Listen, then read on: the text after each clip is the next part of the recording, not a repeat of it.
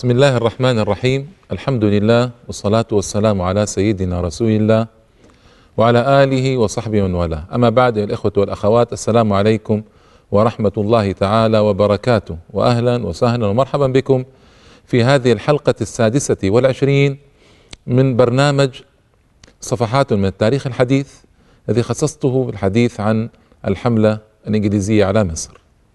وهذه الحلقة هي آه، تقويم للثورة العرابية كلها. كنت ذكرت ذكرت بعض النقاط أثناء الحلقات بعض الحلقات الماضية في قضية العرابيين والثورة العرابية. لا يوم مناسب أن أذكر آه، ملاحظاتي عموما آه، عن عن الثورة العرابية وعن الأخطاء التي وقعت فيها الثورة العرابية وإلا كانت نجحت لكن هذا قدر الله سبحانه وتعالى. أولا لابد أن القول بأن الثورة العرابية هي الفرصة الكبرى كانت لبريطانيا من أجل احتلال مصر. بعض المؤرخين يقولون هي السبب احتلال مصر. لم تكن السبب. لأن العرابيين ما كان من يقفوا إلا الموقف الذي وقفوه لكن كانت الفرصة المواتية لبريطانيا في الاحتلال. أيضا عرابي شخص ظهر في وقت كانت الأمة بأمس الحاجة لشخص مثله. كان الشعب المصري متهيئا تماما لأن يتبع شخصا مثله. شخص من الناحيه العسكرية نصر الضباط المصريين الوطنيين كانوا يسمون آه، حقق العدل في الجيش وضع نظاما متميزا في الجيش في قضايا الترقية والرواتب وكذا يمتاز بالتساوي بين الضباط المصريين والضباط الشركس والأرناؤود والأتراك. آه، أخرج الضباط من السجن آه، لما سجنوا آه، استطاع أن يقف وجه الخديو آه، توفيق بقوة ويفرض عليه إسقاط وزارة رياض باشا الظالمة وتعيين آه، وزارة أخرى فرض عليه فرضا. أيضا استطاع أن يقف في وجه الخديوي الذي لم يكن يقف في وجهه أحد ولم يستطع أحد أن يقف في وجهه. وجد شعور قومي عند الجيش المصري لأول مرة في تاريخه بأنه قوة في مصر موجودة يستطيع أن يناهض بها المخططات ومخططات آه، العملاء والمحتلين والكائدين وضعف الحكومة والخديو إلى آخره استطاع أن يفرض الدستور المصري على الأقل بمرحله معينة واستطاع أن يفرض مجلسا نيابيا قويا لا بأس به استطاع أن يكون هو القوة الكبرى الموجودة في مجلس الوزراء بكونه وزير حربية آه، آنذاك. هذه نقطة مهمة. بالنسبة للشعب كان يمثل آمال الشعب طبعا. الشعب المظلوم المسحوق من الفلاحين والضعاف وغيرهم الذين لم يكونوا يجدون قوت يومهم وكانت الضرائب تنهكهم وكانت الحكومة الظالمة تستبد بشأنهم وأحوالهم. وجد هذا مثل مخلص للشعب المصري فالتف حوله الشعب وأحبوه. آه هذه حقيقة لابد أن تذكر لعرابي أيضا الأعيان أحبوه ورأوا فيه أيضا آه إنقاذا لمصالحهم وثرواتهم تنتهب من قبل الأوروبيين ومن قبل الدائنين الغربيين. فكان هو بطل قومي إن كان صح التعبير يعني بكل المقاييس بكل المقاييس. والناس جماهير تمتدح شجاعته وإقدامه وجرأته وتقدمه و هذا بريق وهالة. هذا البريق وتلك الهالة هي نفسها التي ساقته إلى حتفه بعد ذلك. سآتي على ذلك إن شاء الله تعالى. لقي عطفا وتأييدا حقيقة كبيرا في جميع طبقات المصريين. الرجل كان متحدثا بليغا فصيحا قوي العبارة جزلها رصينها فاستطاع فعلا أن يفعل أفاعيل بعواطف الشعب وعواطف الجيش. الإنجليز دفعوا دفعوا العرابيين دفعا للثورة يعني بدون أن يكونوا حقا كاملي الاستعداد لها. هذه أيضا حقيقة فيما قرأت عندما أقول حقيقة من وجهة نظري الشخصية وأتابع فيها أيضا عددا من المؤرخين. أنا ما أتيت بشيء يا إخوة مستقل تماما 100% أنا آه، صحيح آه، حضرت هذه الحلقات من كتب المؤرخين كان لي نظرة في بعضها وترجيح في بعضها الآخر لكن في النهاية هذا رأي كثير من المؤرخين أن ما كانت الثورة مستعدة وأن الإنجليز آه، خصوصا ومن ورائهم الأوروبيون دفعوا العرابيين دفعا إلى الثورة. ذلك أنه دفعوا أولا الخديو للاستبداد ودفعوه للظهور بمظهر الحاكم المطلق وهو ضعيف لا يقوى على هذا المظهر. هم يعرفون هذا. آه، عطلوا الحركة الدستورية. عطلوها. ووضعوا العراقيل أمامها. نشروا الدسائس بين الوزراء هذا الإنجليز كعادتهم. آه، إيهام الخديو ومن معه توفيق بأن بأنهم معه وأنهم يشيرون عليه بالرأي الصائب وأنهم آه، ضد العرابيين. وهذا صحيح لكن في الوقت نفسه كانوا يدفعون فيه الأمور نحو التأزم من جهة أخرى بالضغط على مصر من حكاية الدائنين وطلب الأموال المستمر. و يعني ترجيح مصلحة الأوروبيين في مصر على المصريين إلى آخره.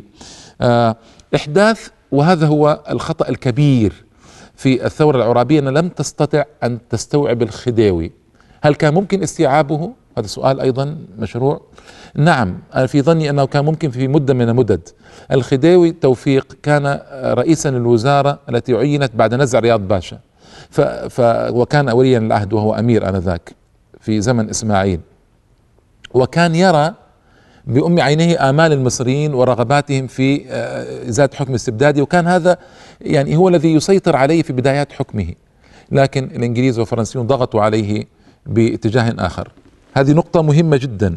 أيضا عندما وصلت الأمور إلى التأزم الشديد بسبب مشكلة ضباط الشركس وإصرار العرابيين على نفي وتجريد من رتبهم. وكان الخديوي يقول بحل وسط ونفي بدون تجريدهم. وصلت هذه الأمور إلى أن وصلت الأساطيل الإنجليزية والفرنسية بسبب هذه القضية إلى مياه الإسكندرية والعرابيون مصرون والخديوي مصر. فكان ممكن التنازل للخديوي بصورة أو بأخرى في هذه القضية الشائكة وإنقاذ المصريين من احتلال دام أكثر من سبعين عاما. يعني آه الانقسام الشديد الذي حدث بين الخديو من جهة والعرابي من جهة أخرى آه أدى إلى تفرق قوة البلاد وتفرق قوة المصريين وأدى إلى أيضا جذب بعض الوطنيين كما كانوا يسمون في الحزب الوطني مثل عمر لطفي باشا ومحمد سلطان باشا وإسماعيل راغب باشا الذين كانوا في بداياتهم مع الحزب الوطني مع العرابيين ثم انسحبوا بعد ذلك وكانوا خنجرا في جنب العرابين كما ذكرت ذلك في بعض الحلقات السابقة. وكان من نتيجة ذلك أيضا تطرف العرابيين في التعامل مع الخديوي حتى نادوا جهرا بوجوب عزله وتعيين أمير محمد عبد الحليم ابن محمد علي مكانه. وكانت هذه المناداة ليست في مصلحة العرابيين لأنها الغرب استغلها في القول بأن مصر فيها زعزعة في نظامها وليس هناك استقرار. في نظامها واتخذوها تؤكأة وذريعة للتدخل أكثر فأكثر في الشؤون المصرية. وهذا أدى إلى طبعا أن ينقم الخديوي أكثر على العرابيين وأن يشك فيهم أكثر وأن يبعدهم أكثر فأكثر. هذه نقطة خطيرة. آه وأيضا أدى هذا بنقطة عكسية أن الخديوي تطرف أيضا في الارتماء في أحضان الإنجليز والفرنسيين ومعاداة شعبه ومعاداة العرابيين الذين كانوا في جملة وطنيين. يعني قضية إسقاط الوزارة وإخراج عرابي. كان ممكن لأحمد عرابي نفس نفسه كان ممكن يتنازل وأن يخرج من الوزارة بصورة أو بأخرى آه، تجنيبا للبلاد من حرب وويلات واحتلال. خاصة أنه حدث معه بعد ذلك ما هو أصعب بكثير جدا من خروجه من وزارة لكن لقاء ان يقول لمن يسلم هذه الحركة؟ هل في مصر أحد يصلح؟ ما أدري يعني هذه كلها نظرات نظرات تقويمية يستفيد منها الناس في قضاياهم المعاصرة وحتى لا يقعوا في خطأ آه، يعني في النظر والتقويم لحياتهم المعاصرة. يعني كان ممكن القول من العرابي مثلا لو تنازل واستجاب للمطالب المتكررة آه، التي من إسطنبول ومن الأوروبيين ومن الخديو ومن بعض أعيان البلاد بأن يتنازل وأن يخرج من البلد مؤقتا وأن يتنازل عن وزارة الحربية وأن يقنع الضباط بذلك كان ممكن يأتي بضابط مخلص آخر قوي ويجعله مكانه خاصة هناك بعض الضباط كانوا متميزين في الحقيقة بجوار عرابي آه، كان ممكن يأتي بأحدهم ليجعله مكانه. محمود سامي البارودي كان أحدهم. آه، عبد علي عبد العال أو عبد العال عبد العال حلمي رفيقه كان أحدهم أيضا. عبد العال حلمي مشهور. يعني كان ممكن يأتي بشخص آخر وكان ممكن يحل مشكلة. هذا هذه نظرتي ربما يخالفني فيها بعض المؤرخين بعض الساسة بعض يعني ربما يعني لأن الالتفاف الشعبي كان حول عرابي في الحقيقة. لم يكن حول آه، آه، عبد العال حلمي ولم يكن حول البارودي بصورة أو بأخرى. إنما حول عرابي فلو خرج عرابي ربما ذلك الالتفاف الشعبي آه، يتناقص أو يضعف فيسمح للغربيين ومعهم الخديوي بالاستفراد كما يقال بشؤون مصر. سلاح ذو حدين نظرة باعتبارين ما أدري يعني أتركها للتاريخ وأتركها لحكم التاريخ بعد ذلك. من من المؤكد أن العرابيين لم يكونوا يصدرون عن وعي كبير.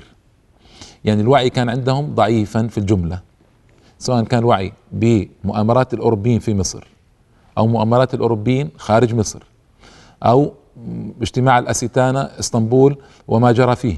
من مقررات أو الوعي بقدرة الشعب الحقيقية على أن يكونوا مع العرابيين في أوقات الأزمات أو الوعي بأهمية آه، آه، تقوية الشعب وتسليح الشعب وتهيئة الشعب لما يستقبل من أحداث ضخمة أو الوعي بأهمية استقطاب أكبر قدر ممكن من السياسيين.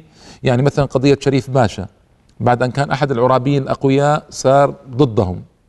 ضد العرابيين بسبب أن العرابيين سعوا إلى عزله والاتيان بمحمود سامي البارودي الذي لم يكن مهيئا في الحقيقة لأن يكون مثل شريف باشا محمود سامي البارودي رجل شاعر آه، أديب عسكري نعم لكن آه، السياسي كان شريف باشا و آه، يعني هذه نقطة مهمة. أيضا ضغطوا على شريف باشا ضغطا كبيرا جدا أن أنه لابد أن ينزل قضية الميزانية في مجلس الوزراء وفي مجلس النيابي وكان شريف يرى تأخيرها قليلا حتى لا يستفز الأوروبيين فيقضوا على هذه الوزارة الناشئة الجديدة المتميزة ومجلس النيابي المتميز.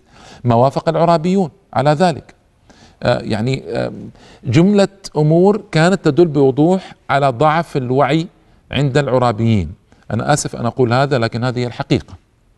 عرابي رجل بطل من الأبطال نعده في الجملة بطل من الأبطال قوي جريء مجاهد شجاع كان يريد مصلحة المصريين ما في ذلك شك عندي لكن الوعي كان نسبيا كان ضعيفا عند العرابي خاصة وعند سائر العرابيين عامة وبعد الفاصل أتحدث إن شاء الله تعالى معكم في مزيد من النقد والتقويم للثورة العرابية.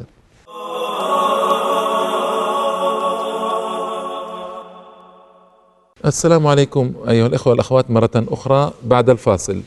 آه كنت أتحدث عن آه، قضية عرابي وتقويم الثورة العرابية عموما وذكرت جملة من العوامل أو من الأمور النقدية التي توجه للثورة العرابية والحركة العرابية عموما. ما كانت ثورة قلت لكم لم تكن حركة ضباط فقط إنما كانت حركة شعبية بكل ما تحمل هذه الكلمة من معنى. لذلك لما سقطت الحركة العرابية وسآتي على هذا بشيء من تفصيل كانت يعني آه، خيبة أمل هائلة. تشبه خيبة أمل الناس آه، في آه، عبد الناصر لما حصلت الهزيمة الهائلة في 87 هجري 67 ميلادي. كانت خيبة أمل هائلة جدا جدا جدا وترتب عليها شيء قدر غير قليل من اليأس في نفوس الناس. كذلك هنا خيبة أمل هائلة جدا في عرابي لأن الشعب كله مدنية وعسكريه كان ملتفا حول عرابي. في الجملة يعني هذا كلام في الجملة. لكن يعني نستطيع نقول الأكثرية الكاثرة من الشعب الأغلبية الساحقة من الجيش كانت حول عرابي. لا شك في ذلك ولا ريب. يعني هذه نقاط لابد أن تذكر. آه، تناقض عناصر الحركة العرابية أو الثورة العرابية. يعني من المؤكد الآن أنهم كان فيهم بعض الوطنيين المخلصين وكان فيهم بعض المذبذبين مثل الذين انحازوا إلى جانب الإنجليز والخديو. ذكرت أمثلة عمر لطفي باشا اسماعيل راغب باشا إسماعيل راغب باشا ومحمد سلطان باشا أبو هدى شعراوي. ممن حازوا إلى جانب الخديو بوضوح شديد يعني آه، ذكرت ذلك من قبل. وكان فيها أناس دخلوا مدسوسين مدسوسين على الثورة أو الحركة العرابية.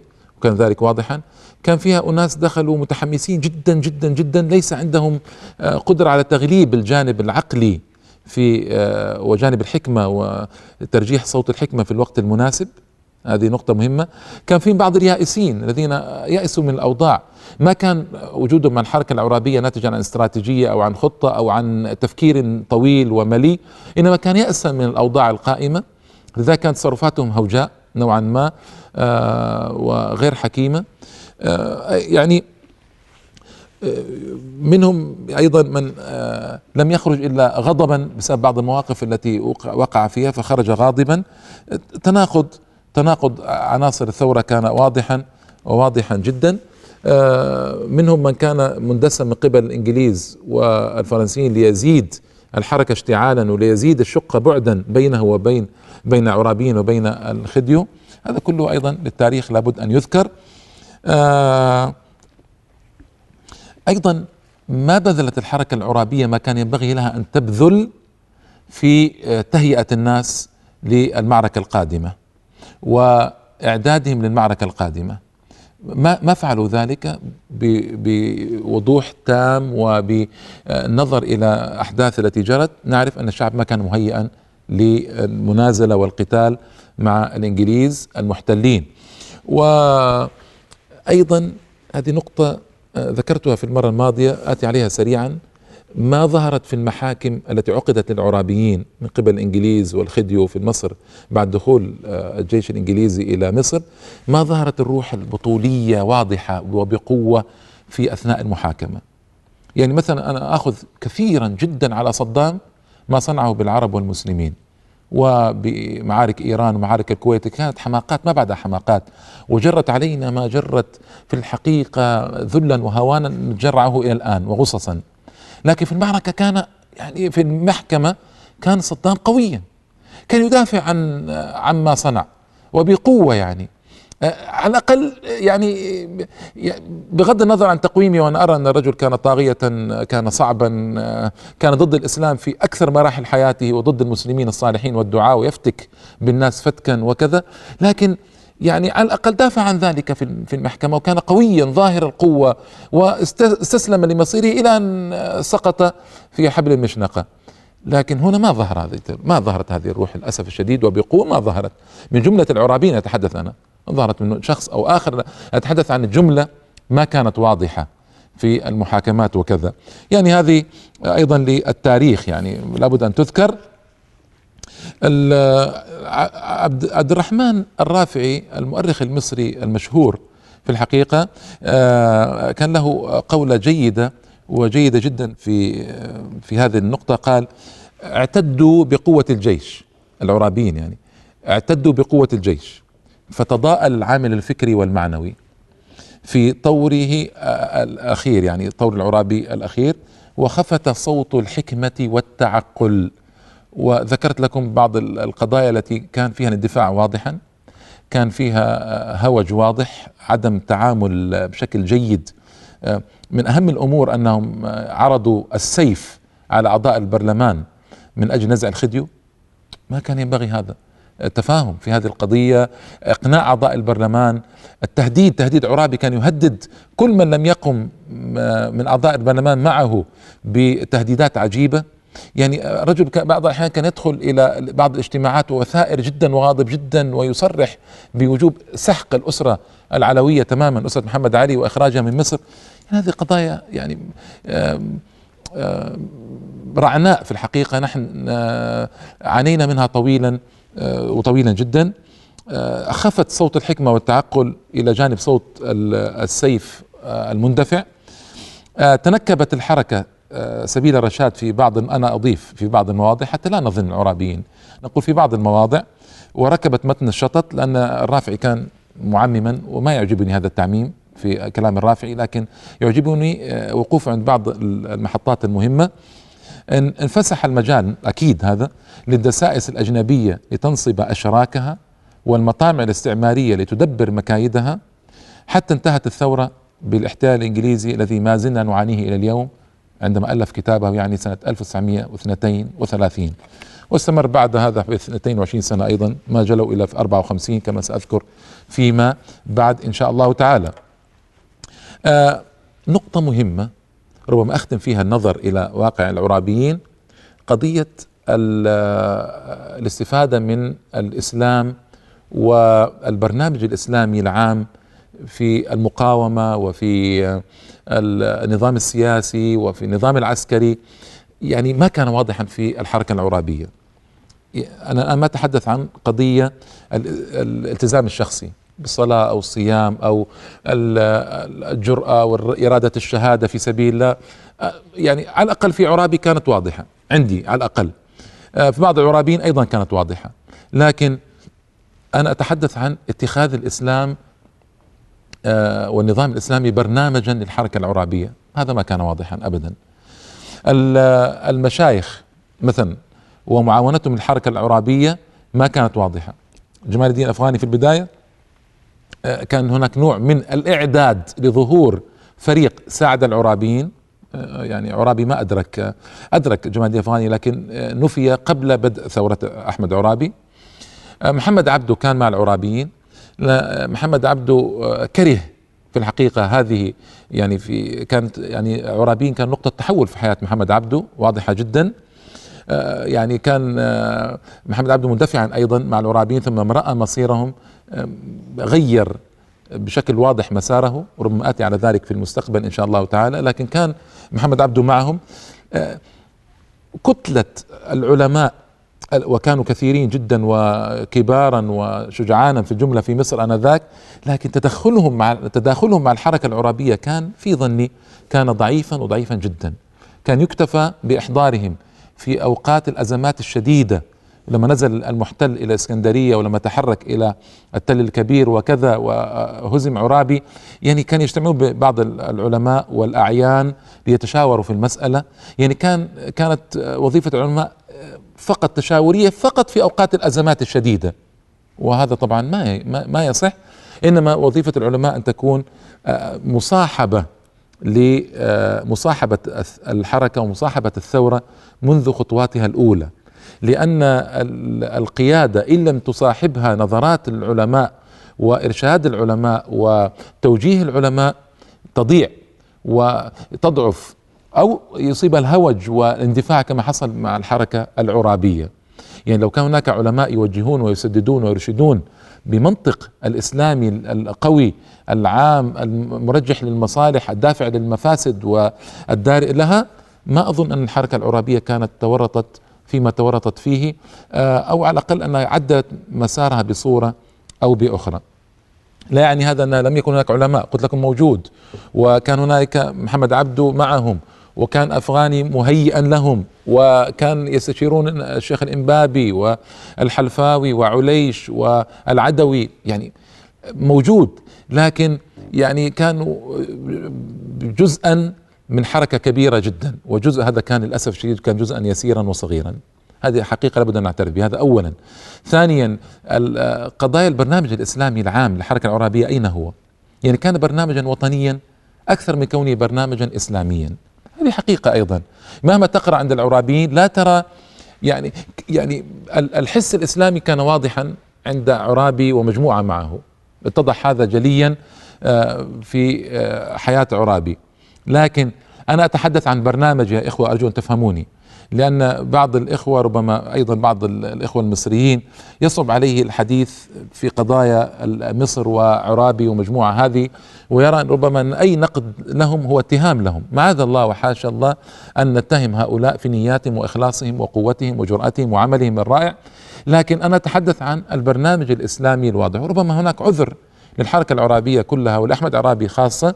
أن ما كان هناك وعي إسلامي كافي كما ظهر بعد ذلك بعشرة إلى عشرين سنة من نهاية الحركة العرابية. ما كان هذا ظاهرا؟ الوعي الإسلامي العام كان ضعيفا في الدول العربية والإسلامية كلها. وعانينا منه ما عانينا ولم يظهر بقوة في الحقيقة الوعي الإسلامي إلا في زماننا هذا عقب الصحوة. وظهر قبل ذلك ببروز حركة الإخوان المسلمين في مصر و يعني ارتقائها بالوعي العام نوعا ما وارسائها البرنامج الإسلامي في الحكم والسياسة. هذه حقيقة تحسب للإخوان أيضا لابد من ذكرها. لكن ارتقاء نتكلم عن وعي الشعب العام بوجوب جعل الإسلام في كل شيء في كل جوانب الحياة ما ظهر واضحا إلا عقب الصحوة الإسلامية الأخيرة عقب حرب رمضان سنة 93 هجري 73 ميلادي. فإذا وفي الختام أقول الحركة العرابية كان لها إيجابيات رائعة جدا في مصر وتصدت في مرحلة خطيرة وحساسة جدا وقامت بواجبها وتصدرت لكن أيضا كان لها سلبيات لو عولجت في وقتها وزمانها لربما تغير التاريخ وهذا لا يمنع النهاية في النهاية أن أعجب بعرابي وحركته وجرأته وإقدامه في وقت قعد فيه الكثيرون وضعف فيه الكثيرون ولم يعمل فيه الكثيرون واستسلموا لقدرهم وفي مهانة وذل. هذا الرجل قام وكان شجاعا جريئا وحرك طبقات كبيرة من الشعب المصري وكان له إيجابيات واضحة. ذكرتها في ثنايا حلقات سابقة. آه، أختم بهذا وأسأل الله تبارك وتعالى أن يبرم لهذه الأمة أمر رشد. يعز فيها يعز فيه أهل طاعته ويذل فيه أهل معصيته ويؤمر فيه بالمعروف وينهى فيه عن المنكر. إنه ولي ذلك والقادر عليه. وإلى اللقاء والسلام عليكم ورحمة الله تعالى وبركاته.